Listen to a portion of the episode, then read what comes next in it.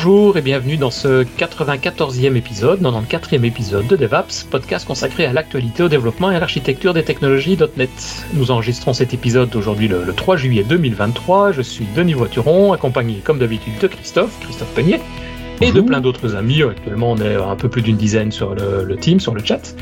donc, bah, pour ceux qui veulent être prévenus euh, lorsque nous enregistrons un live et venir nous rejoindre pour discuter avec nous, c'est tout simple, vous vous inscrivez simplement sur devops.ms, il y a un petit formulaire, nom, prénom, adresse mail, et ben je vous envoie un mail bah, globalement une fois par mois pour, euh, vous signaler ce genre d'infos, et, c'est à peu près tout. Et donc comme ça vous aurez la date et l'heure exacte de l'enregistrement. et donc bah, aujourd'hui nous allons parler de développement avec Logicap, de CI/CD automation, euh, un peu, qui va tourner un petit peu autour de tout ça. Et pour ça nous avons deux invités nous avons euh, Aitem Brigui, et, qui est Technical Officer Cloud Azure, euh, Azure PAAS chez, et développement chez euh, Celanza, et Samir Kamliki, qui est euh, Technical Officer Modern Integration chez Celanza aussi. Si j'ai bien prononcé, j'espère, vos noms et prénoms. Bonjour messieurs, comment allez-vous? Bonjour, très bien et vous? Ça va bien. Et Christophe, j'ai pas dit aussi. Ça va bien aussi? Ah oui, ça va bien, ouais. ouais. Ça va? juste avant les vacances. J'espère que vous allez pouvoir euh, prendre de bonnes vacances et bien se reposer. Partir en, partir en paix, ouais, tout à fait. Voilà.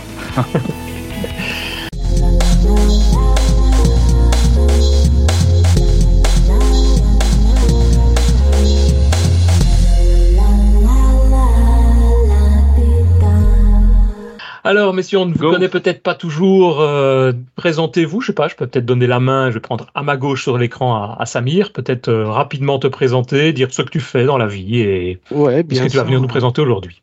Ouais, bah, comme ce que tu as dit, hein, je m'appelle Samir Kamilichi euh, et je suis technical officer moderne intégration chez Salenza.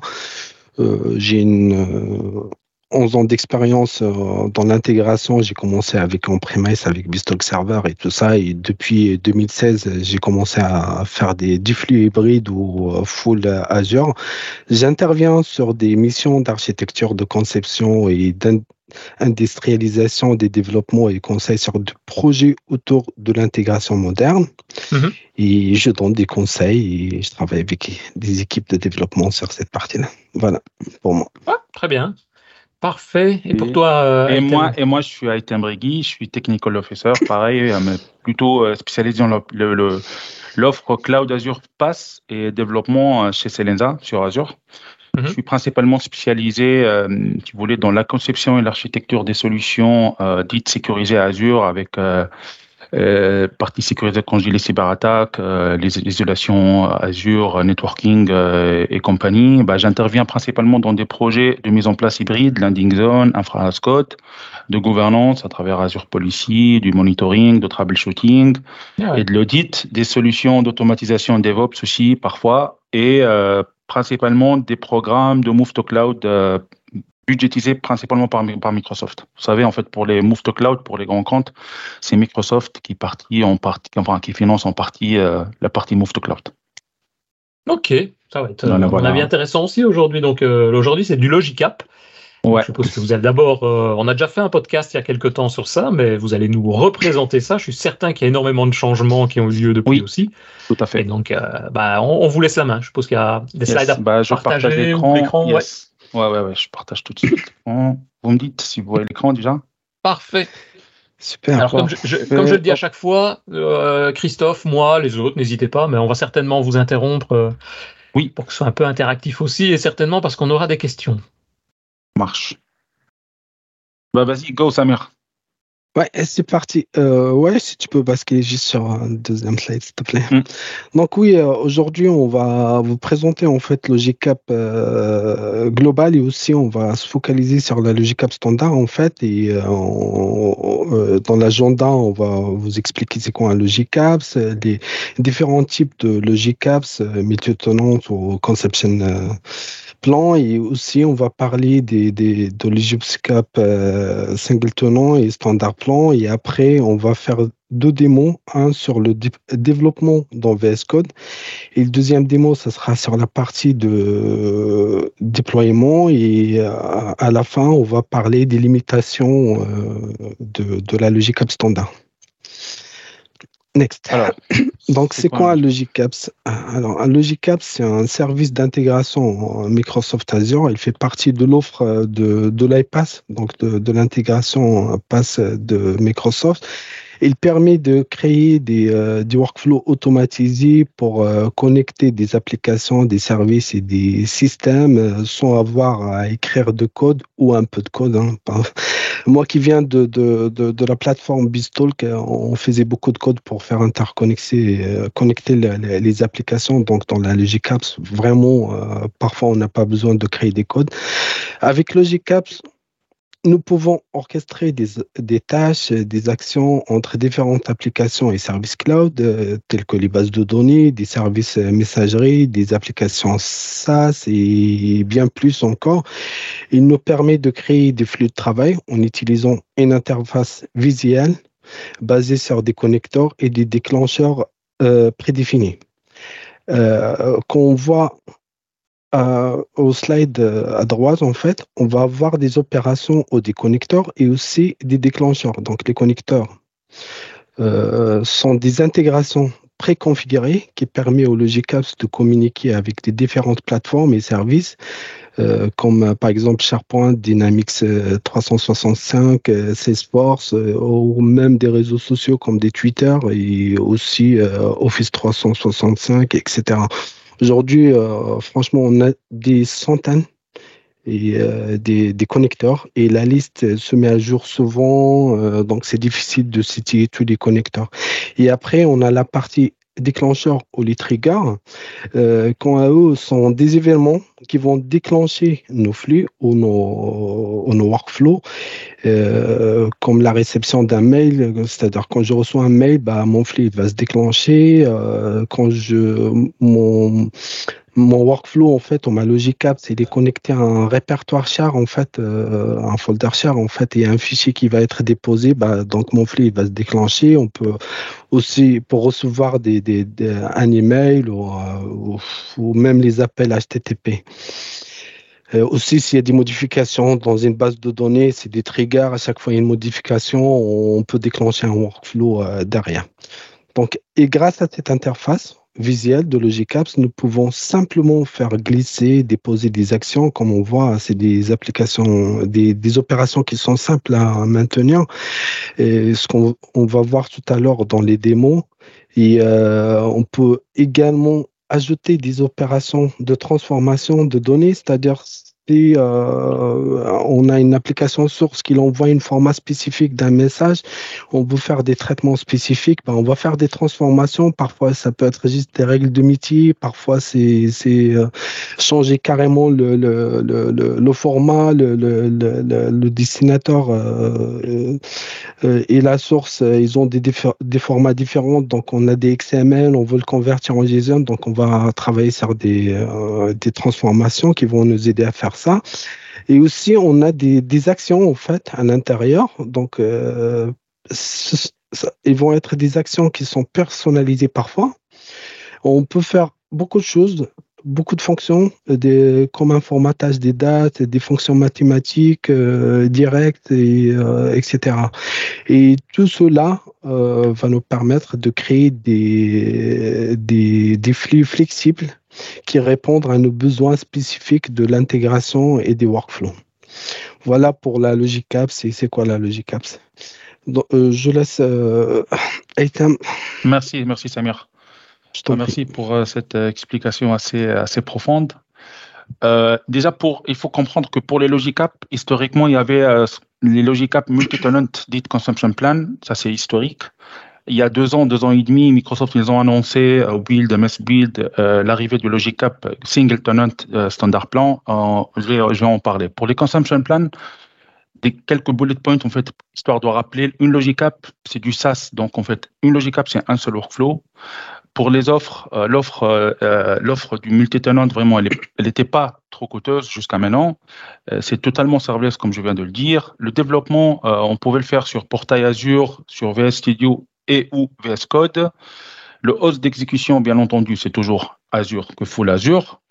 ça offre qu'un seul mode dit stateful, histoire de sauvegarder l'état pour pouvoir après, après l'exécution des logic voir l'état des exécutions by design. Et pour le coup, on paye pour les opérations, les activities, pour les connecteurs, les connexions, que ce soit des built-in ou des managed ou dites historiquement enterprise, et le custom, parce que, petite parenthèse, on peut désormais développer des connecteurs customisés pour interagir avec des API ou avec des services tiers dans l'entreprise. Et on paye pour Log Analytics pour la partie euh, traçabilité et tracking. Euh, le multi-tenant, il offre un modèle isolé euh, à travers l'offre Integration Service Environment ISE, sauf que Microsoft, ils ont annoncé que cette offre, ce modèle, il sera déprécié au plus tard le 31 août 2024.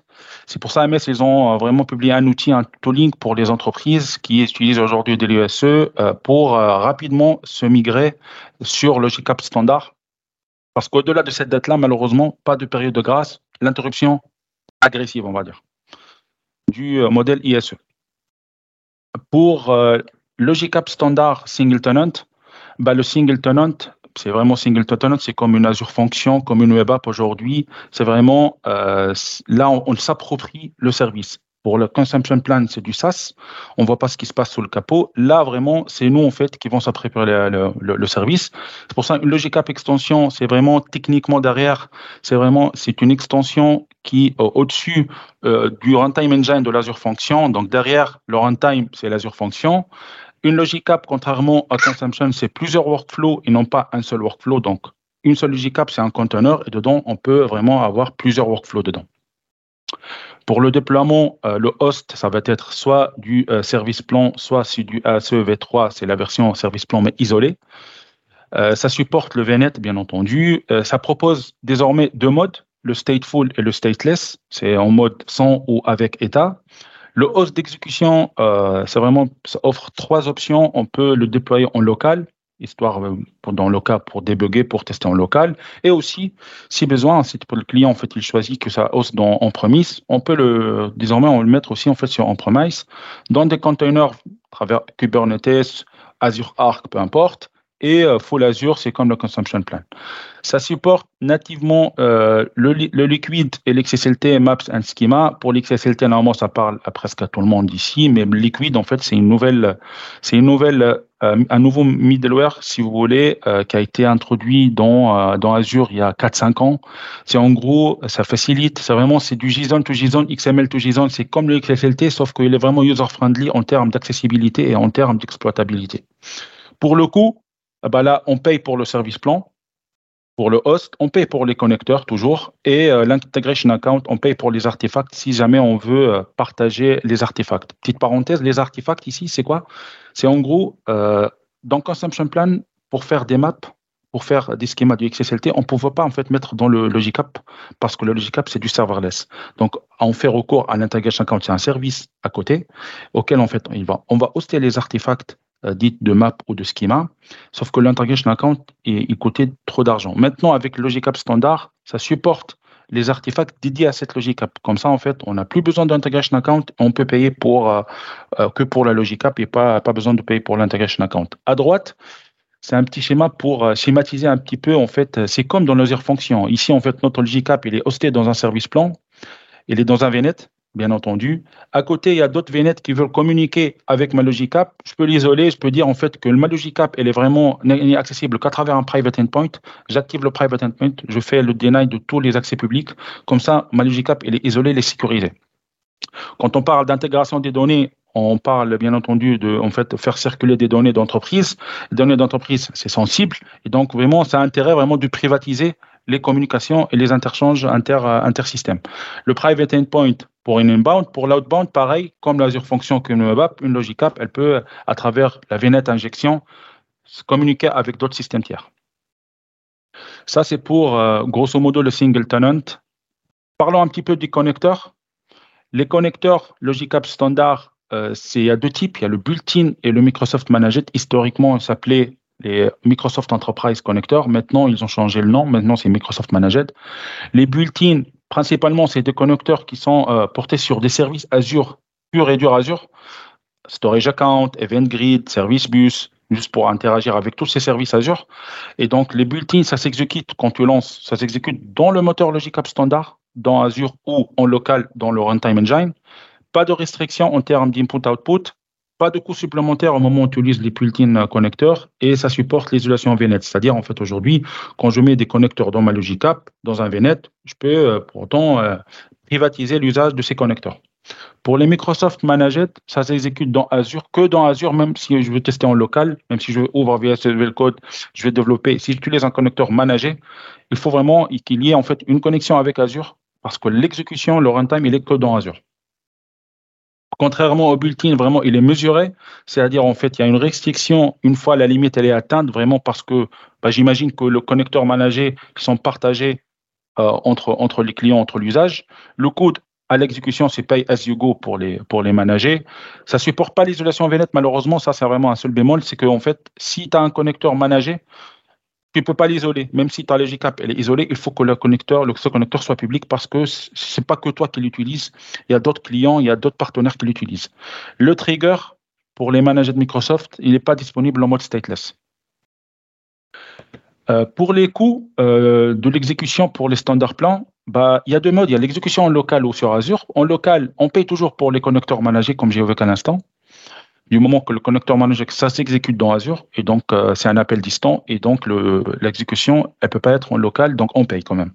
L'exécution sur Azure, là on paye pour le storage qui est lié sur Service Plan une fois notre Logicap est déployé. On paye pour le réseau, les inputs, pardon, les input output donnés. On paye pour les connecteurs managés toujours, et on paye pour le service plan. Le host, Logicap standard, il offre, on a trois options. On a le WS1, 2 et 3. Et ça peut aller de 0,25 dollars à l'heure jusqu'à 1 dollar à l'heure. Ça dépend, est-ce qu'on est dans un, dans un environnement dev, test, UAT, qualification et prod, tout dépend. Pour euh, les stateful vs stateless, ça en fait c'est une slide, j'ai hésité de le mettre, mais quand même, euh, ça vaut le coup vraiment de comprendre c'est quoi la différence, pourquoi Microsoft ils ont introduit cette option de stateless, à quoi ça sert? Le stateful, c'est comme on l'entend, c'est vraiment euh, sauvegarde de l'état, que ce soit dans storage account ou SQL, histoire de pouvoir prévoir l'historique des exécutions de mon workflow. le stateful, c'est comme un consumption plan, ça supporte le traitement des données volumineuses, euh, au plus de 64 kilobits. Maintenant, stateless, là, vous allez voir, il n'y a que des de point, que des limitations, mais réellement, il faut vraiment comprendre pourquoi les stateless. Le stateless, ça sauvegarde pas l'état, c'est un stateless. L'accès historique des exécutions, avant, ce n'était pas possible. Il y a, il y a deux, trois mois, ils ont rajouté le mode debug, histoire de pouvoir voir l'historique en Azure, mais c'est éphémère, ça reste pas, ça persiste pas en fait les logs. Euh, ça supporte les données et les messages que inférieurs à 64 kilobits. Au-delà de 64 kilobits, ça tombe en erreur. Les managers de connecteurs trigger non supportés, comme j'ai évoqué tout à l'heure. Ça supporte, ça supporte que les triggers built-in. Pas de split-on euh, sur le Logicap Stateless, le split-on, juste pour ceux qui ne connaissent pas, le split-on, c'est quand j'ai un array, j'ai un batch de données et je veux splitter pour paralléliser l'usage, pour optimiser les perfs. Je veux pas vraiment en séquentiel, je veux paralléliser. Comme ça, un workflow, il va traiter un élément dans l'array. Par exemple, j'ai cinq éléments dans l'oreille, bim, j'aurai cinq process qui vont se lancer en parallèle. Ça, c'est le split-on. Tu l'actives ou pas, c'est optionnel dans ta Logicap. Le stateless, c'est pas possible. Dans le for each, c'est limité à 100 itérations. Dans les variables, le type string, si tu mets une variable dans ta Logicap string, tu ne peux pas mettre une, chaîne qui dépasse 100 caractères. Et euh, ne s'exécute qu'en mode sync, fire and forget. Pas de async. Le async, pour ceux qui ne connaissent pas, une logic app stateful aujourd'hui, elle peut appeler un endpoint HTTP, euh, elle va attendre et tu auras une réponse 202 et ben en fait elle va faire du looping. C'est un mode par défaut, hein, en fait, pour aller en fait à travers le, lien de callback retourner pour aller récupérer la réponse. Une fois la réponse est là, bim, en fait, elle va continuer. Il va s'arrêter dans un thread parallèle et puis en fait, il va revenir. C'est ça la sync, la sync mode. Pour le sync mode, le stateless, pardon, que de sync mode, pas de pas de sync mode. Ok, vous allez me dire. C'est pas trop contraignant, toutes ces enfin, limitations en, viens. faut reach sans itération, des strings pas sans caractères. C'est exprès. C'est exprès. J'y viens. C'est exprès. Le slide suivant, oui. Exprès, Dans, dans, la présentation, mais c'est pas exprès. Microsoft n'a pas fait ça exprès pour forcer à utiliser un autre mode, si? Si, si, en fait. En gros, Microsoft, ce qu'ils disent, en fait, ils ont mis ce stateless. Déjà, en fait, en termes de coût, c'est très, ça coûte que dalle, déjà. Et mais en termes de perf aussi, de performance d'exécution, j'y viens. C'est d'où ce slide-là. En fait, Microsoft, ils disent, ça c'est en fait vraiment à, gauche, c'est le documentation Microsoft. Hein. Ça c'est un mhm. workflow, un exemple. Et là, en fait, Microsoft, ils ont lancé un low test, un, des tests de charge se base sur deux scénarios. Un premier tir de trois séquences de requêtes et un deuxième tir de cinq séquences de requêtes. La logique, si vous voyez, il fait que d'un, là, juste un endpoint, initialize variable, il fait un for each, il incrémente, et il sort. Il fait, il fait rien. Sauf que là, si vous voyez à droite, un tableau comparatif des temps d'exécution moyen, le stateful, ça coûte 7 secondes. Le stateless, même pas une seconde. Là, vraiment, le stateful, ça frôle les 7 secondes. Ici, c'est une seconde. Et, en termes de coût, c'est vraiment drastique. L'écart est vraiment énorme. Sauf que là, en fait, ce qu'ils disent Microsoft, si par exemple, dans le cas d'usage, on veut intégrer des données système A vers système B, et entre-temps, on a plusieurs, euh, plusieurs lectures de données depuis le système B pour acheminer les données selon les rules. Après, à la fin, on va écrire dans système B. L'idée, c'est vraiment de créer une logic app chapeau stateful et rien n'empêche dedans de mettre des nested logic app, des sous-logic app à part stateless qui ont un single role d'aller récupérer la donnée depuis le système B. Et là, on va optimiser à la fois les perfs et les coûts. Mais là, stateless, visiblement, on ne peut pas créer une logic app de A jusqu'à Z stateless. C'est vraiment c'est des nested logic apps dans de, certains cas d'usage pour optimiser les coûts et les perfs. C'est tout. C'est vrai. Ouais, c'est ça. C'est vraiment pour, euh, ouais, c'est ça. Vraiment pour une optimisation de. Je suppose que s'ils augmentaient les, les, les, les, possibilités, bah évidemment, euh, en termes de perf, ça ferait euh, tomber tout ça et c'est pas. Et en termes de débogage aussi, juste pour forcer l'usage, les stateless, parce qu'avant on n'avait qu'une seule option stateful. Vraiment, c'était, c'était et même les nested templates, c'était un peu compliqué. Maintenant, vraiment, ils ont simplifié la partie nested template histoire d'avoir une logic app et dedans on peut appeler plusieurs logic app et interagir avec plusieurs logic app. D'accord, c'est clair? Ça, c'est pour la partie stateful, stateless. Passons maintenant euh, au slide suivant, c'est l'anatomie et le développement VS Code. Quand on veut développer une logic app, à gauche, là, vous voyez en fait la logic app, tu as un ressource group dans Azure. Dedans, tu as un standard plan, c'est un service plan. Jusqu'à maintenant, rien n'est changé par rapport, si on compare, par exemple à une, Azure Function. Et dedans, on a un container, c'est un logic app standard. Dans logic app standard, comme j'ai évoqué, il y a plusieurs workflows. Et à droite, j'ai les app settings, c'est les paramètres et les connexions, ils sont partagés cross les workflows qui sont dans le container. En dehors de son container Logic App, il y a le storage account qui lui il est lié au standard plan. Pardon, vas-y Samir. Oui, c'est juste en fait, euh, je voulais juste euh, préciser quelque chose par rapport au workflow standard plan. En fait, comme vous avez vu ici, en fait, euh, il y a un, workflow standard plan et à l'intérieur, il y a un Logic App standard. Et en fait, on peut pas, euh, on peut avoir plusieurs euh, logic apps standards dans un seul workflow standard plan. Et comme vous avez vu tout à l'heure, en fait, il y avait trois options de, de, standard plan. En fait, il y a mm. l'option euh, d'entrée de, gamme, si on veut dire. Et en mm. fait, celui-là, le maximum, on peut utiliser que trois logic apps le maxi au maximum. Et le deuxième, en fait, on peut utiliser huit logic apps standard et le dernier qui coûte euh, dans les 700 dollars, on peut utiliser jusque 16 euh, Logic App standard. Et après ça aussi, ça, il faut faire attention par rapport à ce que nos workflows ils font comme traitement et tout ça, ça peut jouer sur les performances. parce que ça partage les ressources derrière. Oui, merci Samir. Mm. En gros, en fait, ce qu'il voulait dire, c'est que Logic App ici, ça peut être un N, tout dépend en fait de l'offre, des options qui sont du host. Sauf qu'il faut juste garder en tête qu'en fait, ça partage les ressources derrière. C'est le même compute, c'est les mêmes ressources d'input-output. Donc, il faut faire gaffe par rapport à ça, surtout sur la, phase design. Le storage account, les API connexion et les API insight sont vraiment cross-partagés pour tout le standard plan. À droite, dès qu'on crée un projet euh, Logic Apps dans VS Code, on a cette structure. On a les artefacts, on a les librairies, les DLL une fois en build avant le déploiement. On a un dossier workflow name et dedans un JSON qui va représenter le design du workflow, le code, si vous voulez. Et pour ceux qui ont euh, fait euh, quelques euh, des Azure Functions, bah, le reste, c'est les mêmes assets. C'est des functions ignore, c'est des connexions.json, ça c'est pour la partie connexion. Le host JSON local setting, ça, ça change pas, c'est la même chose qu'Azure Functions aujourd'hui. Et cette structure-là de VS Code, pardon, je t'interromps, mais cette structure-là de VS Code, mm. on, doit la créer dès le départ ou bien on peut partir d'un modèle euh, en Azure, fait, c'est euh, l'extension. Dès que tu crées l'extension, je vais vous montrer, dès que tu crées une extension, tu rajoutes l'extension Logic Standard, tu dis New Workflow, automatiquement, BRIM. Tout ça, en fait, tu auras, dès le début, c'est un scaffolding. Mais ça, c'est quand on crée un new workflow. Mais ce que je veux dire, c'est est-ce qu'on peut dire, tiens, je vais créer un workflow à partir du portail, et puis à un mm. moment donné changer d'avis, entre guillemets, et dire, ah ben non, maintenant je voudrais aller plus loin et l'utiliser dans VS Code et récupérer tout ce que j'ai fait. Donc, est-ce que, le, par exemple, est-ce que le JSON de configuration du portail est le même que celui de VS Code? C'est le même. C'est exactement le même. Tu peux faire copier-coller et puis tu balances en local. C'est exactement la même chose. Bah, moi, la première fois que, que j'ai créé mon euh, premier workflow, en fait, j'ai fait ça. Hein. Je l'ai commencé sur le portail Azure et j'ai changé d'avis. Je dis, allez, vas-y. Bah j'ai basculé. le portail, c'est facile. Quoi. Tout à fait, en fait. Ouais, tu peux te déporter, c'est vraiment, on est autonome là-dessus. C'est exactement le même, le même, le même De toute façon, comment déploiement vers Azure ou, en sortant d'Azure. Mhm. Donc là, en fait, je vais arrêter un peu le, slide et euh, je vais euh, mettre. Euh, vous me dites si vous voyez mon écran. Vous voyez mon écran? Oui. Vous Scott? Ah, faudra peut-être zoomer un peu. je suis désolé, je suis chiant là-dessus. Non, non. Attends, je crois que c'est contrôle plus, je pense. Contrôle plus, c'est ça? Je pense. Non, Ou, oui. Merci, merci, c'est ça. Donc là, en fait, une vous, fois voyez, plus. vous voyez la structure. oh, c'est pas grave. Hein. moi, je.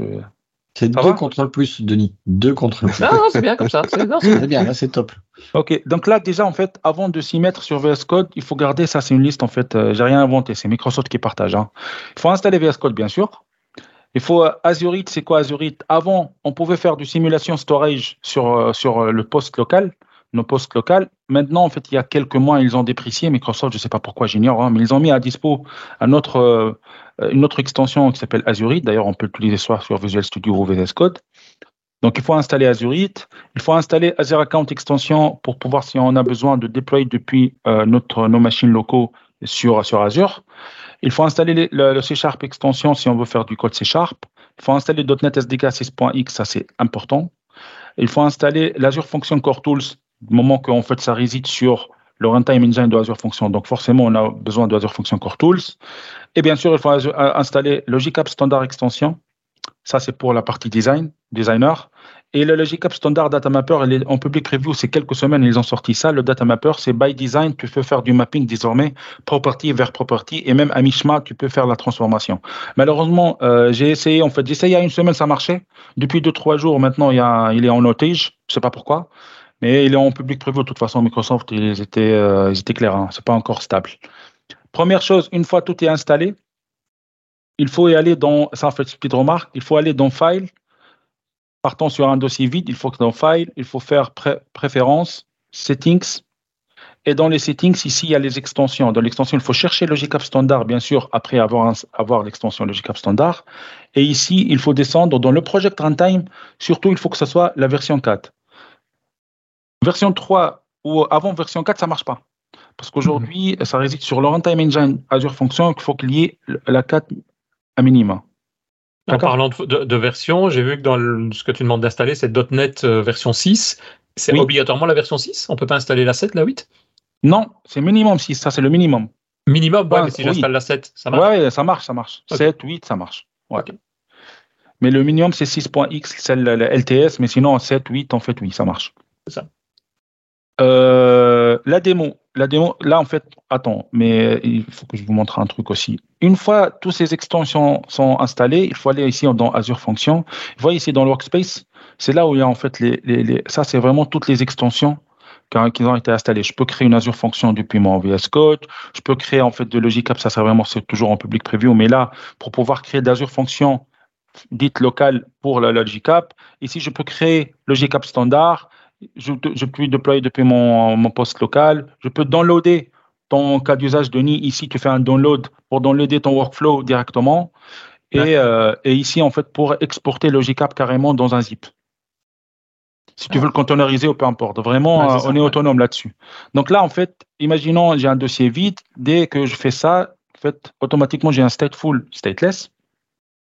Et, et, quand je crée un, et je fais un stateful, et là, en fait, je vais nommer stateful, allez, on va faire euh, démo euh, meetup 001 et je fais entrer.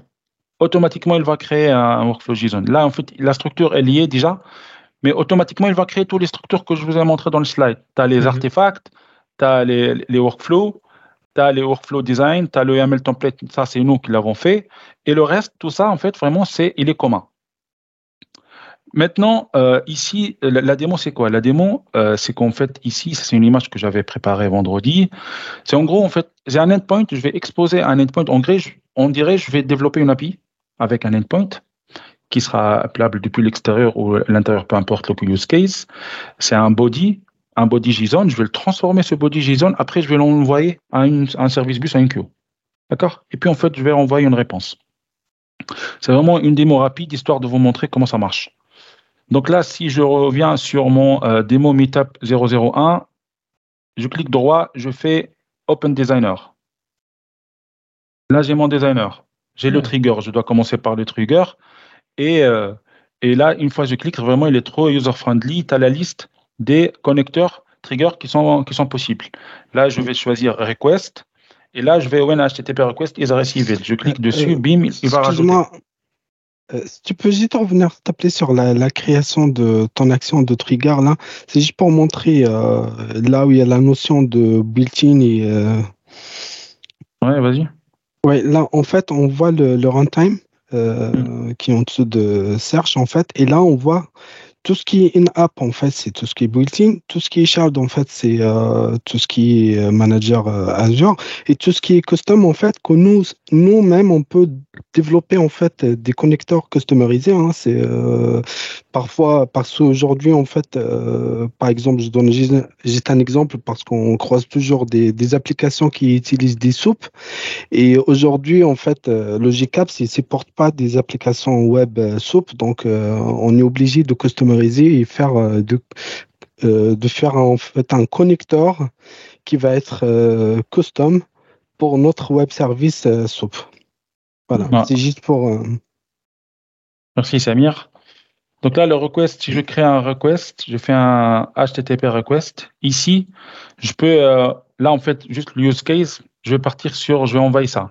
En gros, une structure de données avec data array. Dedans, il y a des articles. Si je prends celui-là, en fait, ce que je voulais vous montrer, je peux créer un endpoint libre, peu importe le body, après je traite.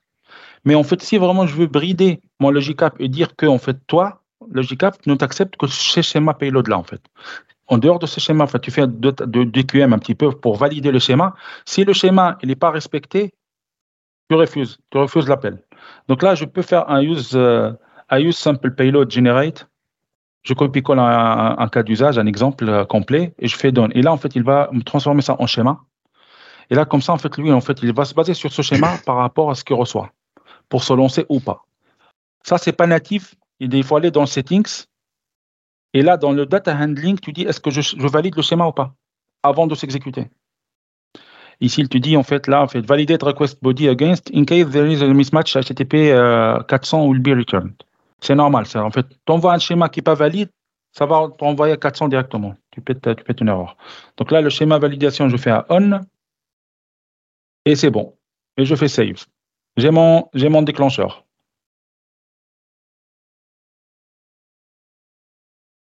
Voilà, hop.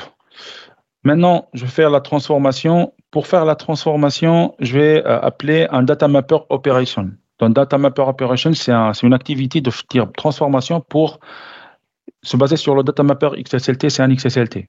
L'XSLT, donc là, en fait, je dis le contenu, c'est quoi Le contenu, c'est le outbound de ce body.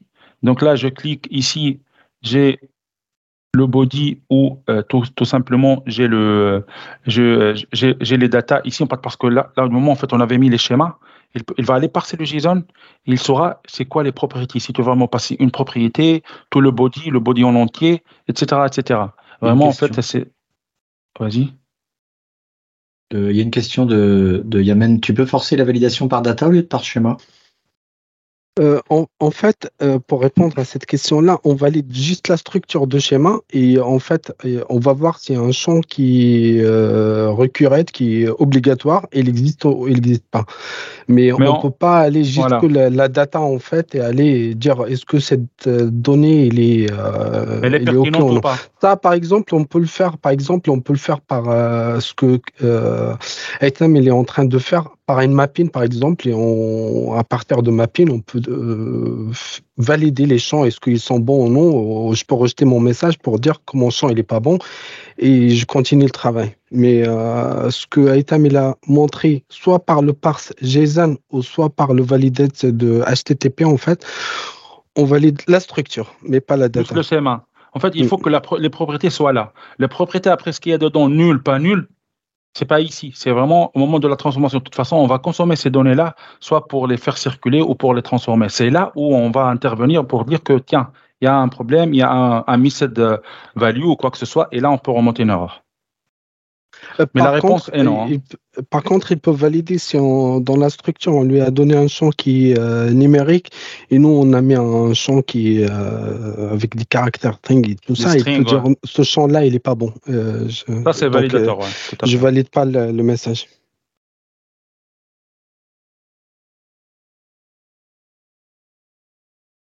Qu'est-ce que j'ai fait? Donc, en gros, si je reviens ici pour la question, ici, vous voyez le, le schéma, l'object, c'est un array. Lui, il attend une structure, un objet, data array, les éléments et les, ceux qui sont required. Et c'est tout. Ça s'arrête là, le schéma validation, mais pas les données, pas les valeurs. Donc là, une fois c'est bon, j'ai fait ma, ma, ma première, mon, trigger, je vais rajouter une action et là, je vais mettre le mapping. Et pour le mapping, je vais dire, toi, le contenu, ce que tu vas mapper, c'est en fait le body qu'on a reçu. Et donc là, ici, on va mettre, euh, on va mettre euh, c'est euh, c'est pas l'item, c'est body, c'est ça, c'est body, on est d'accord. voilà, c'est ça, c'est body. Et là, la map source, c'est quelle map source? C'est la Logicap. Et quel mapping? C'est datamapper 001. J'y viens. Je vais vous montrer c'est quoi le datamapper 001. Là, je Juste pour la map source, excusez-moi. Pour la mhm. map source, en fait, on peut avoir deux sources de, mapping. Soit que le mapping il est déployé dans notre Logicaps, donc on, va les avoir dans les artefacts et tout ça.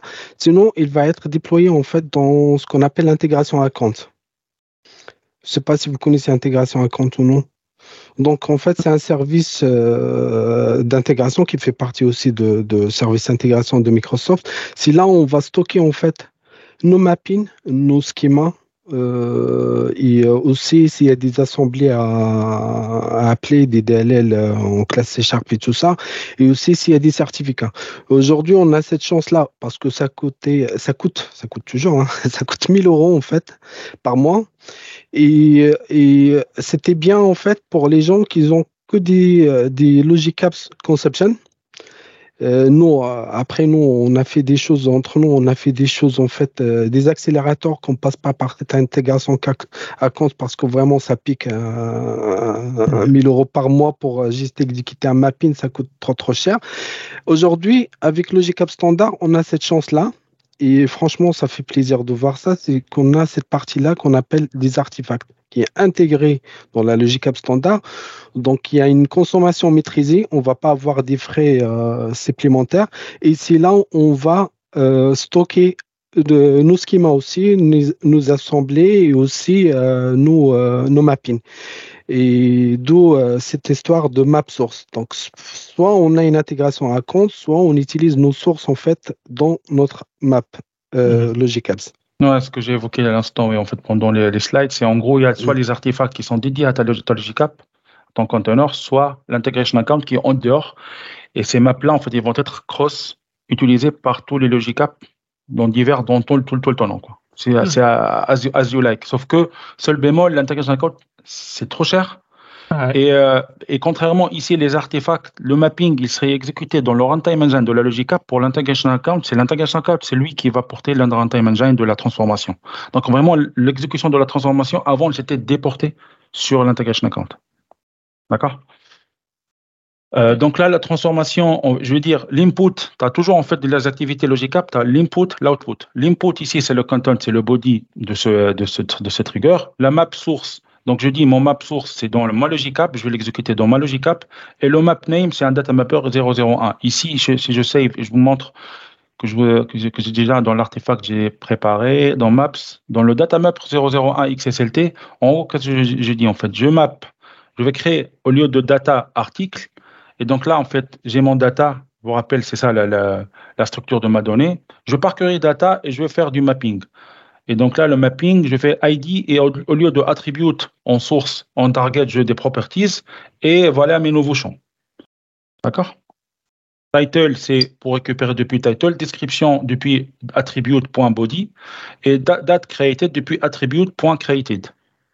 Ça, ça c'est le fichier XSLT. Ça, c'est le fichier le XSLT. à la main. Voilà, je l'ai créé à la main et tu crées à la main. Une fois c'est bon, tu prépares. Ici, hop, tu sélectionnes et c'est tout. Donc là, en fait, l'exécution de l'activité, elle va euh, s'en servir de ce XSLT pour faire la transformation. Une fois c'est transformé, là, en fait, là, je vais envoyer un, service bus. Je vais dire euh, send message.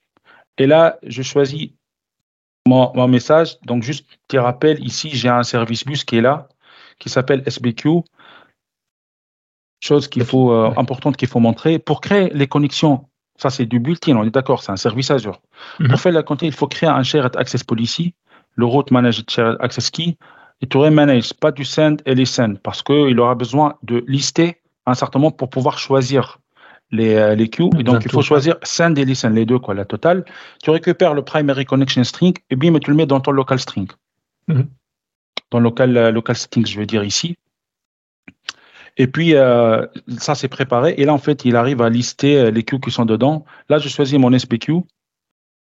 Et je dis, qu'est-ce que tu envoies? J'envoie le content. Et le content, c'est quoi? Le content, c'est le résultat output de transformation de cette activité-là. Ici, je clique ici sur le truc, et là, transform output, c'est cette activité-là, le transform output, c'est le output de cette activité. C'est toujours en fait d'une activité à une autre, tu as le input output, input output, c'est ça. Et donc l'output, je sélectionne l'output et c'est tout. C'est bon?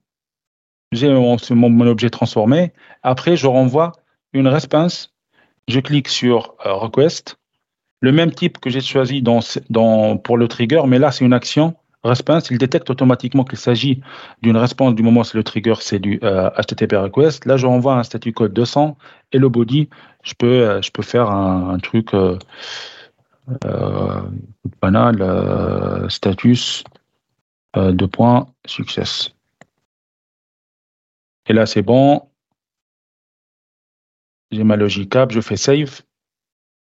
C'est bon ma logic app, elle est sauvegardée. Ici, en fait, juste pour la démo, vous voyez très bien que ton euh, ma queue, il y a, si je fais SBQ là, Service Bus Explorer, j'ai zéro message. J'ai pas de message pour le moment. Mhm. D'accord? Donc là, je fais simple F5 ou cliquer sur Run Start Debugging. Et, là, ce va faire... et ça va déployer le debugging ici. Non, c'est en local. C'est en local, toujours ah. en local. L'exécution toujours en local. Oui, l'exécution, mais ah oui, oui, il va communiquer avec le service avec bus. Avec la euh, connection string que je vous ai montré, il va communiquer avec le service bus distant. Bien sûr, dans la vie réelle, ça se trouve qu'en fait, tu es dans, un, dans, dans une configuration assez privée. Le service mhm. connexion, par exemple, tu peux pas en fait interagir avec le service qui est privé. L'idée est vraiment de valider le workflow après de déployer en fait, étape par étape. Il faut valider le, en fait, le processing après la partie isolation, ça le fait juste après. D'accord Donc là, ici, en fait, il va dire que deux endpoints, on dirait c'est une Azure Function, mais l'idée, c'est quoi? Il faut venir sur la GCAP Demo Meetup, clic droit. Maintenant, c'est pas Open Designer, c'est l'Overview. Et là, ce écran magique, vraiment, je trouve magique. Là, le callback URL, c'est là l'URL, en fait, qui présente notre Logicap, qu'il crée, en fait, à chaud. Je mhm. peux sélectionner. Ici, vous voyez, j'ai euh, l'historique. Et donc là, je sélectionne, je reviens sur mon postman, je prends celui-là, je fais CTRL A, CTRL V, euh, bim, j'enlève ça, hop, et là, je vais envoyer mes data. Je fais send, et là, vraiment, c'est en mode live. Le runtime engine, il est sur ma machine. On dirait que je suis en train de tester une Azure Function qui est en local. Hein. C'est la même chose. Et là, vim, je vois, Satis Success. Ce qui est beau, hop, refresh, vous voyez? Comme si je suis dans un portail, dans un contexte Azure. Mhm. Et là, j'ouvre mon, mon historique et là, je vois l'exécution. La transform using, il a reçu en, input de la data, en sortie l'output, il m'a sorti des articles avec des ID, properties, title, description, data created. Et cette réponse-là, bien sûr, cette réponse-là, elle a été envoyée à, à, mon, à, mon, message, à mon service bus, pardon, et j'ai euh, après j'ai fait un retour. Si je reviens sur mon service bus, c'était zéro, je refresh, bim, il y a un, et là je fais un pick from start, il est bien mon message, avec des articles et tout. D'accord? Ok, nickel. Là, je vois que Christophe est en train de. Ouais, je dis pardon, j'ai peut-être pas bien suivi, mais si tu as une erreur dans ton envoi, où tu vas gérer dans, dans la chaîne, euh, il y a une erreur. Ah, ok. C'est-à-dire, en fait, ici, si ça pète euh, une erreur. Au niveau de Postman, tu envoies une connerie, quoi. Et là, du coup, bah, tu vois ce que je veux dire? Oui, je vois, je vois. Donc, si, euh, si je fais, par exemple, je sais pas, en fait, je fais. T'envoies un mauvais JSON. T'enlèves ouais, j'enlève, euh, j'enlève, j'enlève ça, par exemple. D'accord? Oui, c'est carrément un bug. Un, truc comme ça. Attends, mais si je fais ça, allez. Je fais ça. Qu'est-ce qui se passe en fait à ce moment-là et comment tu, ouais, tu l'as géré Je vais vous montrer, ouais. Ou euh, peut-être, attends, attendez, euh, je fais ça. Ah, après, Item, tu peux montrer dans le deuxième démo comme on a fait des catch errors et tout ça. Oui, oui, en fait, je l'ai quand même montré, mais l'ID, en fait, ici, si j'enlève l'ID aussi, ouais, si en fait, je voulais juste simuler l'erreur ici. Voilà, ça, c'est l'erreur. Parce que là, ah, j'ai enlevé l'ID. Pour lui, l'ID, en fait, c'est un required. C'est un champ required dans le schéma. Donc là, le, premier objet, même si ici, il y en a, mais là, il n'y a pas l'ID. Et là, il te dit que the input board for trigger et machin, erreur. Et si tu reviens, sur l'erreur ici, et tu, tu regardes celui-là, tu fais refresh. dans l'historique, tu vas avoir une deuxième ligne, je suppose. Même pas. Ah, il n'est même pas rentré dans le. même pas. Parce que le schéma validation, ça te dit en fait dans le. Ça renvoie 400 automatiquement. C'est ça, ok. C'est même pas une exécution. Ouais, ouais c'est ça. Sinon, tu l'aurais eu ici. Si c'était une erreur plus en loin. Fait, si j'ai pas coché ici, oui, c'est ça. En fait, si j'ai pas, en fait, ce qu'il faut garder, c'est ici. Si j'ai pas coché dans settings celle-là, il aurait quand même, on aurait avoir une exécution, mais après, ça va en fait tomber en erreur après, dans, la partie transformation, parce qu'il ne va pas trouver l'ID pour faire le mapping. C'est trop, c'est trop tard en fait. C'est tout hmm. l'intérêt de valider le schéma dès le début. Ça ne sert à rien parce qu'une exécution, ça coûte de l'argent derrière aussi. Hmm. D'accord? Donc c'est ça l'intérêt en fait de la partie data, data schema validation. Euh, voilà, donc là, bim, j'arrête. Tu allais dire quoi, Samir? Pardon, je t'ai interrompu. Non, non, c'est juste pour, euh, c'était pour répondre à Christophe en cas où, euh, comment on gère les catch errors et tout ça. Et comme c'était dans le deuxième démo, c'est, tout. Je voulais que tu montres ça directement. Ok. Euh, là, en fait, je vais vous montrer un cas d'usage que j'avais fait dans démo workflow 002. Je trouve très intéressant parce que là, ça couvre vraiment tous les use cases, juste pour histoire de vous montrer qu'avec Logicap, c'est exactement ce qu'on peut faire avec du code. Là, je reçois un HTTP request, je fais initialiser des variables counter software hardware. Là, je fais try catch. Il y a une activité qui s'appelle scope. Dans le scope, tu fais du try catch, sauf que comment je sais qu'en fait, si ça, ça tombe en erreur ici, je passe dans le catch. Vous voyez les boutons jaune, jaune, jaune, rouge là? C'est en gros, quand tu cliques le scope, tu as notion de run after ici. Et dans le run after, tu dis, ça va s'exécuter après le scope try, si le scope try, timeout, ou il est erreur, erroné. En fait, il tombe, il tombe en erreur. C'est là où je, je, vais en fait basculer sur mon scope catch. D'accord? Parce que par défaut, ça une chose que en fait gérée par le designer. Dès que tu glisses une activité juste après, par défaut, lui, il suppose qu'en fait, il faut que le scope, que le run after is successful. Ça, c'est par défaut. Si tu veux changer, tu dis, voilà, si en fait ça tombe en erreur, j'exécute telle activité ou l'autre, là, il faut vraiment aller dans les settings et euh, cocher la bonne, euh, la bonne case. La bonne case, pardon. Donc là, dans le scope try, j'ai fait quoi? Je valide mon body input, ça c'est pour répondre à la question tout à l'heure. Là, je valide le body input JSON. D'accord? Après, je fais la transformation. La transformation derrière, c'est un array. J'ai un array en entrée, comme tout à l'heure, j'ai un array avec une autre structure en sortie. avec cet array, je fais faire un for each. Je veux parcourir élément par élément. Et ici, dans le for each, j'aimerais bien vous montrer aussi euh, ça aussi, la partie concurrence contrôle, parce que par défaut, ça gère, c'est, par défaut, c'est, parallèle. Il va paralléliser en fait les itérations. Tu mhm. peux faire en séquentiel pour des, euh, certains scénarios ou tu laisses par défaut. Et pourquoi tu l'as désactivé ici? Parce que c'est plus intéressant de le mettre en parallèle, non? Oui, ouais, juste pour vous montrer, c'est tout. Ok. D'accord, mais c'est vraiment c'est du parallèle. Là, en fait, je check, j'ai fait un if condition si la catégorie, parce que il faut que je vous montre ça, le, le, cas d'usage. En entrée, j'ai un structure comme ça, liste de product, j'ai dit name, blablabla, et j'ai catégorie. Il y a deux catégories, soit hardware, soit software. Là, ce que je vais faire, en fait, je vais transformer mes products en liste d'éléments parce que l'autre système, système B, il attend une autre structure, mais mhm. je vais garder quand même la catégorie. Avec cette catégorie-là, en fait, je vais checker si la catégorie est égale à hardware. Et là, en fait, ça, ça tombe ici. Je vais envoyer à la queue qui s'appelle hardware SBQ. Et là, je vais faire un compteur, j'incrémente le compteur des hardware. Sinon, bah, j'envoie à l'autre queue software et j'incrémente la variable des software. Mhm. C'est bon, tout, ça c'est bon. Il a fini, il a fini, fini, le for each. Bim, il va envoyer une réponse avec success et le nombre de software envoyés et le nombre de hardware envoyés.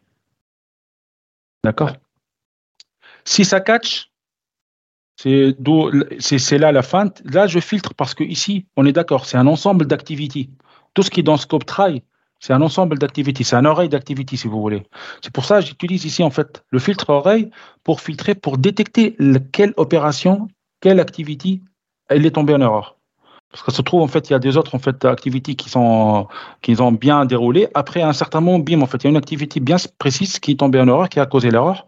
Et là je fais un, un result ici, result scope try, donne-moi le result pour récupérer en fait le résultat de toutes les activités.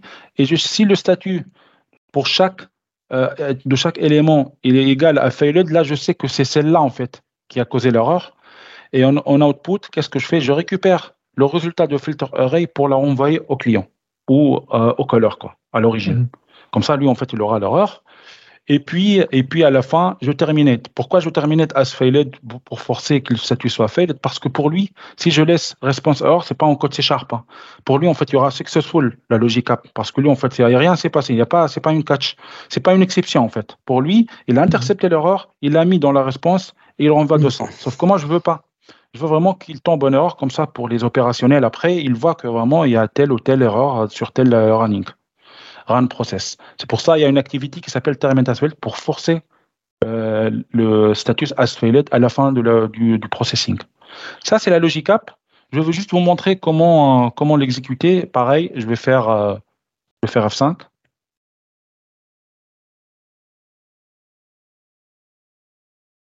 Voilà. Et là, en fait, il va lancer. J'aime bien en fait les outages de démo. Hein. J'ai une longue histoire avec tout ça, mais bon, jusqu'à maintenant, ça va. Pas de problème. Donc là, si je reviens sur mon démo euh, Workflow 002, je clique, je fais un overview. Pareil pour histoire de récupérer cette, euh, pardon, c'est récupérer cette, euh, cette URL. Bim, CTRL C. Je reviens sur mon Postman. Et là, hop. Toujours des sauts de page, je ne sais pas pourquoi, mais bon, je récupère l'URL, je renvoie podcast. Maintenant, je bascule rapidement sur mon service bus Là, vous voyez hardware et software. Dans le hardware, il y a zéro message. Et euh, dans euh, le software, vous pouvez voir ici sur l'écran, message count 0. C'est 0, 0 les deux. D'accord? Mhm. Donc, bim, là, c'est bon. J'envoie trois, trois products, dont euh, deux hardware et un software. Send. Juste parenthèse, le premier, la première exécution locale, c'est toujours, ça prend un petit peu de temps parce que pour préloader tous les délais, les binaires et tout. Mais une fois, c'est bon. Là, j'ai 9 secondes. Si je clique send, ça va minimum de 3 secondes. Ça part par deux, voire même moins. Mais là, vous voyez, le statut, c'est success. Il a envoyé un software de hardware. Mhm. Si je reviens ici sur ma logic app, je fais refresh ici, vous voyez, il y a G2.1. Et en gros, si j'ouvre hardware, par exemple, Q, je fais Service Bus Explorer. Ah bah, en fait, là, je fais euh, from start, j'ouvre le premier, bim, j'ai ID, name, keyboard, individual tax, folding, catégorie hardware, le price. J'ai tout. Maintenant, c'est une autre exécution en erreur, juste pour répondre un, petit peu en profondeur pour Christophe, parce que tout à l'heure, l'erreur, elle a été handlée par le runtime de la logic app. Maintenant, si je fais moi affiner mes exceptions, je ne veux pas vraiment renvoyer en fait un stack, un stack euh, le stack, euh, comment s'appelle là, le stack, le stack stack, le stack stack de l'exception trop technique pour les end users. Je veux vraiment affiner mon message. Et donc là, euh, j'ai un schéma ici avec un body qui respecte pas vraiment le respecte pas la structure. Il est en failed. Ici, euh, juste en fait, je vais prendre la même URL. Là, hop. Je fais send.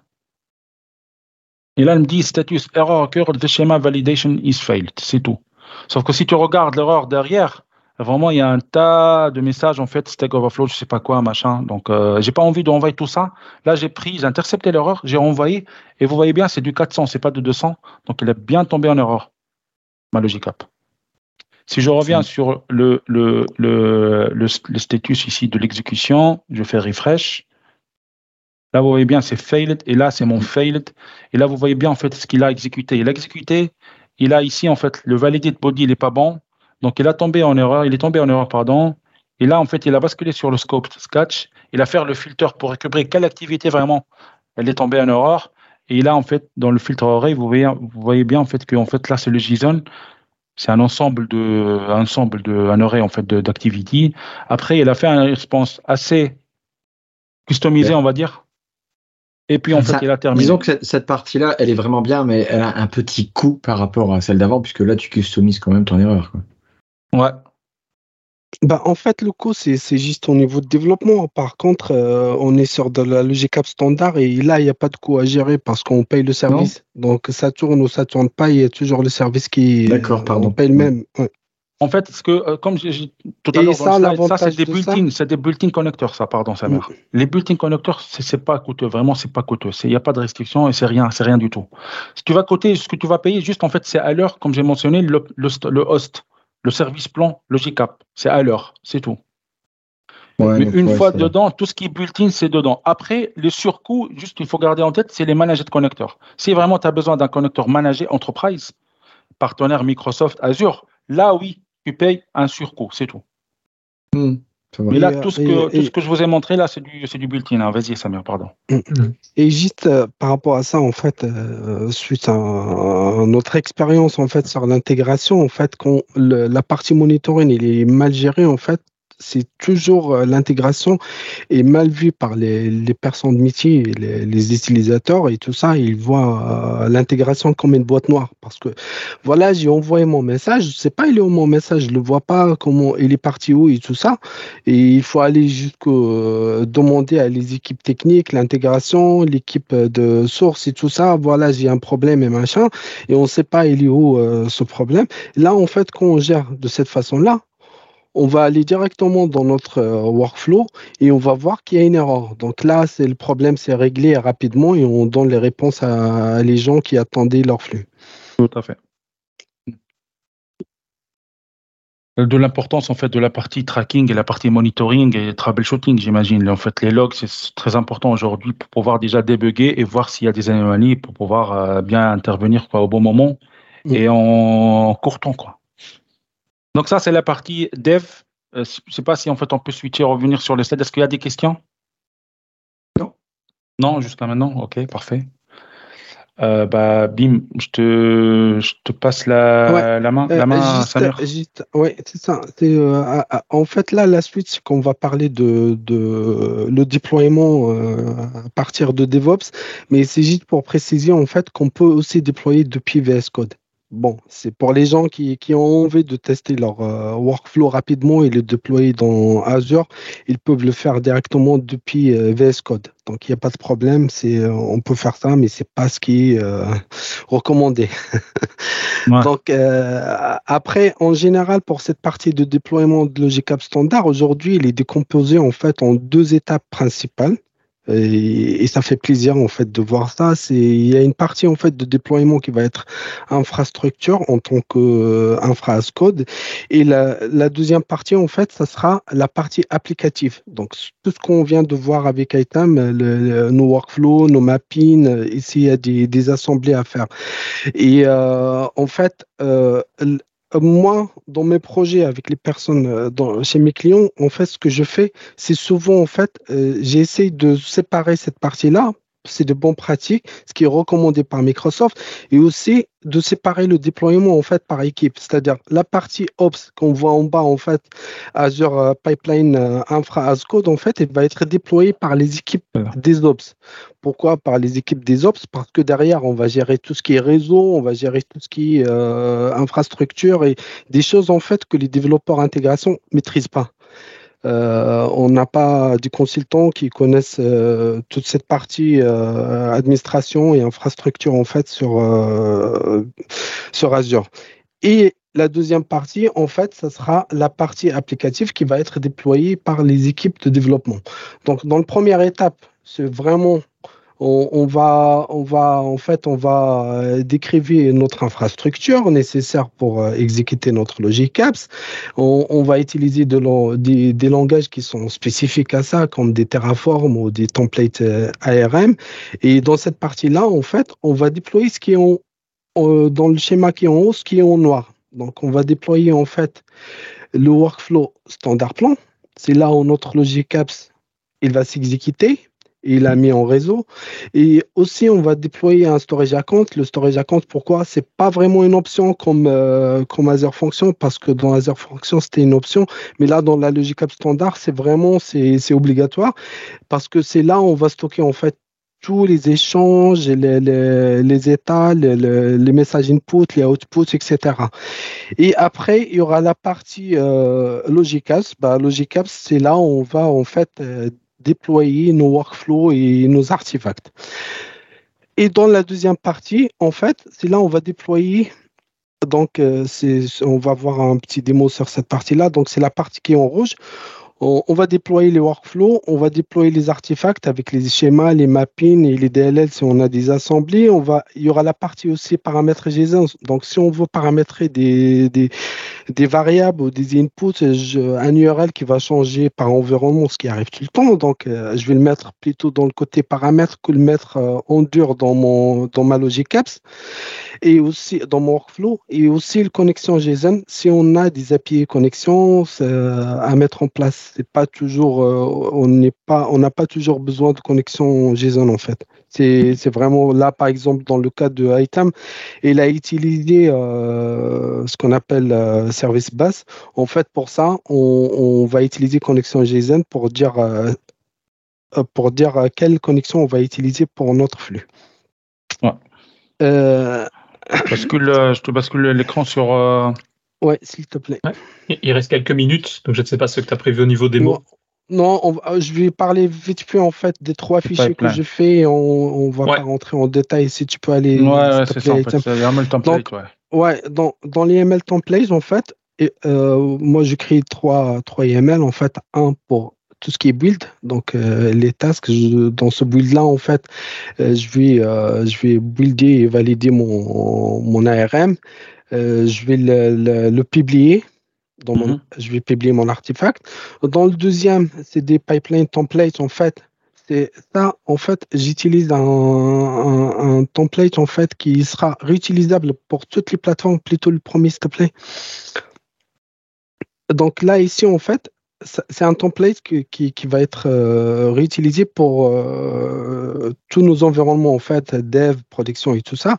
Et là, en fait, il y a une task pour, pour le Azure Service Setting. En fait, si on a des, des app settings à rajouter dans notre logic après, euh, deuxième task, en fait, c'est pour archiver tous nos codes sources d'où le, respect en fait de l'arborescence que euh, Aitam il a expliqué tout à l'heure.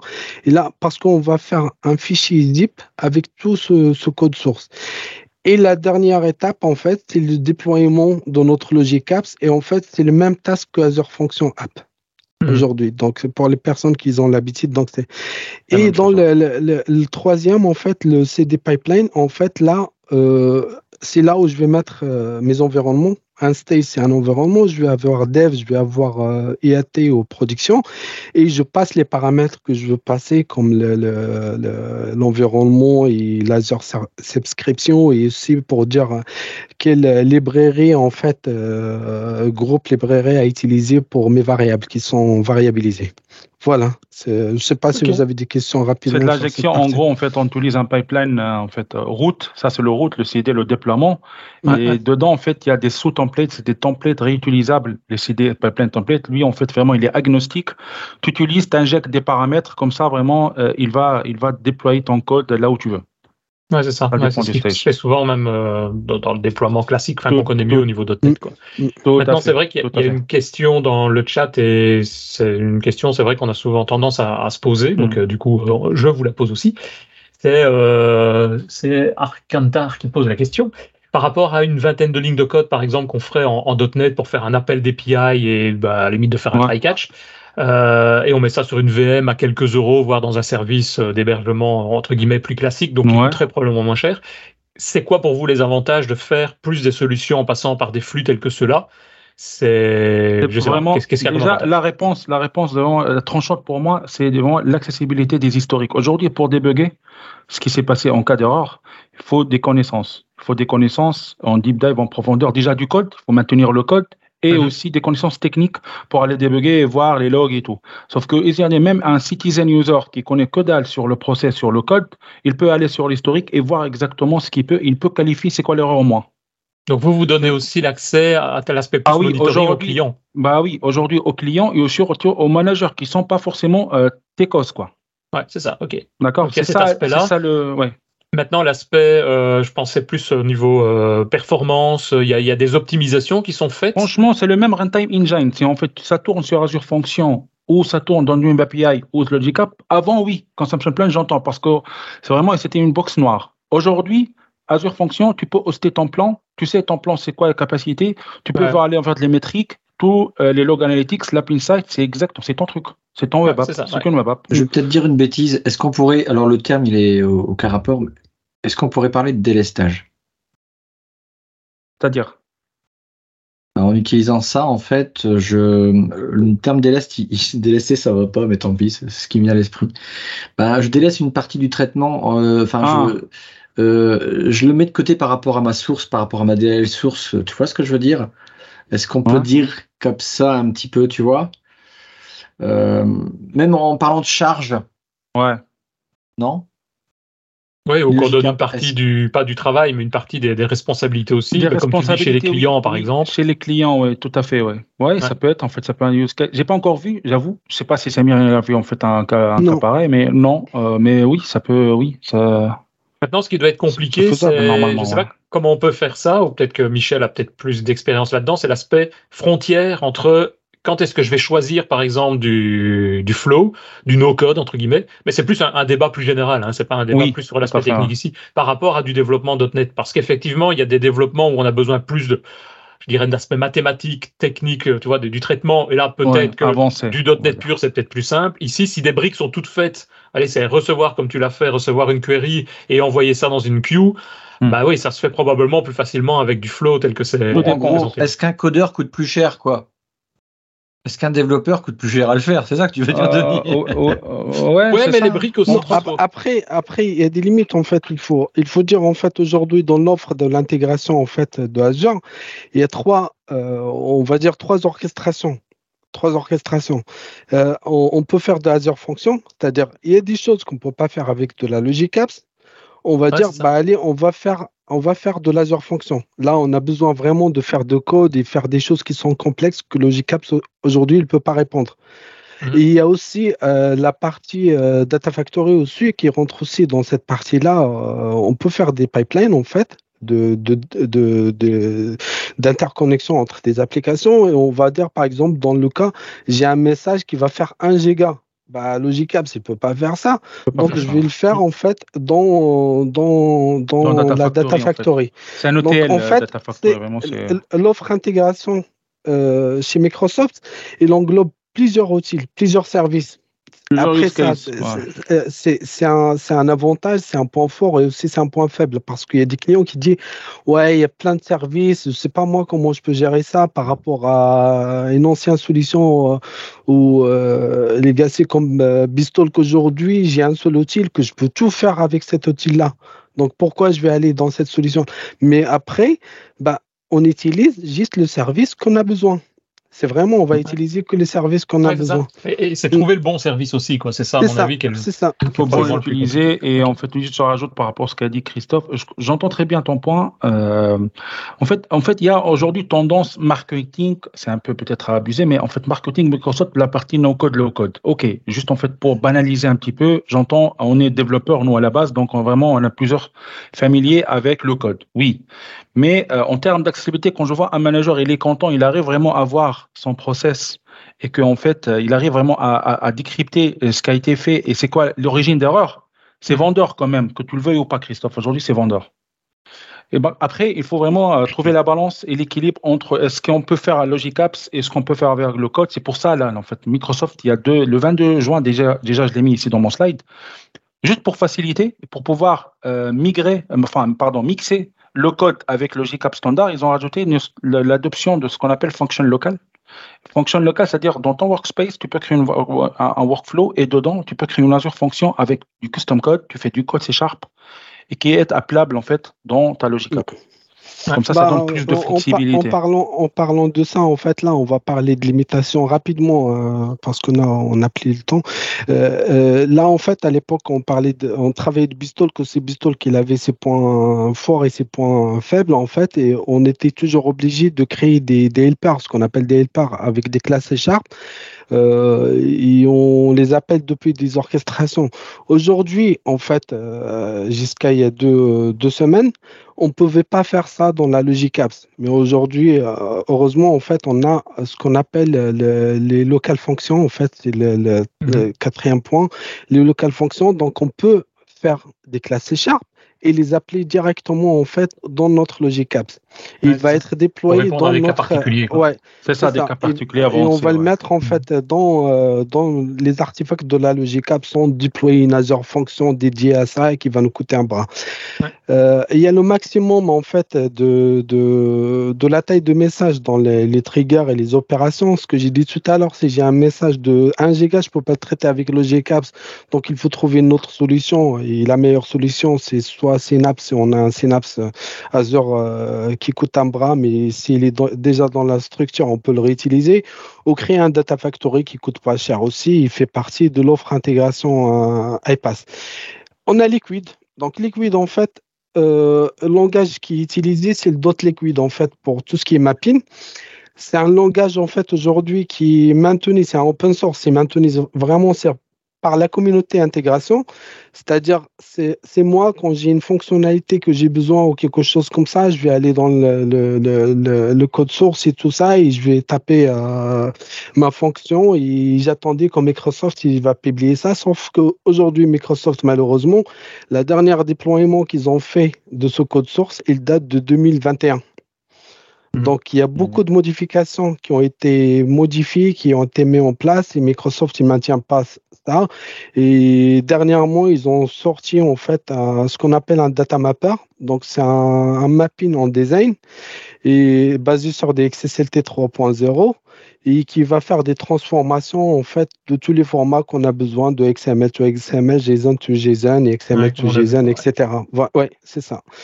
Donc euh, voilà, c'est non, mais c'est intéressant. C'est vrai qu'il y a, je pense, une discussion, mais c'est plus une discussion philosophique sur code, no code par rapport au dev. Ouais, c'est ça. Ouais. Souvent, ça, en fait. Et ça dépend du client, de la culture et ça dépend du client. la culture des clients et old school et euh, modern school, on va dire. Ouais, c'est ça. Et puis redéployer du code, euh, comme les 20 lignes de. Qu'est-ce que par rapport à 20 lignes de code bah, Redéployer du code, tu coupes l'app, quoi ton temps de déploiement, il y en a qui n'aiment pas. Hein. Oui, puis tu n'as pas les mêmes euh... non plus, les mêmes services derrière, il faut penser à la sécurité. Euh, il, y a, il y a plein de questions, à mon avis, euh, qui peuvent se poser. Tu dois, pas, tu dois mettre, passer des pages de sécurité aussi régulièrement, tes runtime qui sont plus à jour. Enfin, c'est ça. Même si c'est de, le patching d'une VM, quand on me dit une VM, moi ça gratte, hein, j'avoue. Hein.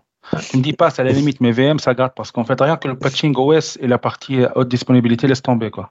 Mhm. Euh, ça serait intéressant de refaire un podcast sur ça aussi. Oui, tout à fait. Euh, euh, dernier slide, j'ai mis à dispo quelques liens utiles, notamment les news Logicap, pour ceux en fait qui s'intéressent. Mais ça, tu vas peut-être me les envoyer, comme ça je les rajouterai dans les notes de l'émission. oui, tout à fait. Intéressés, ils pourront cliquer dessus, ça sera plus simple. Bah, voilà, en fait, on est arrivé à la fin. Merci beaucoup à tous. Non, merci, à vous en tout cas. Merci. merci à vous deux, merci à tout le monde, merci à, merci à Christophe aussi, merci au chat qui a pu poser des questions aussi, donc c'est bien. Merci beaucoup à tout le monde. Ouais.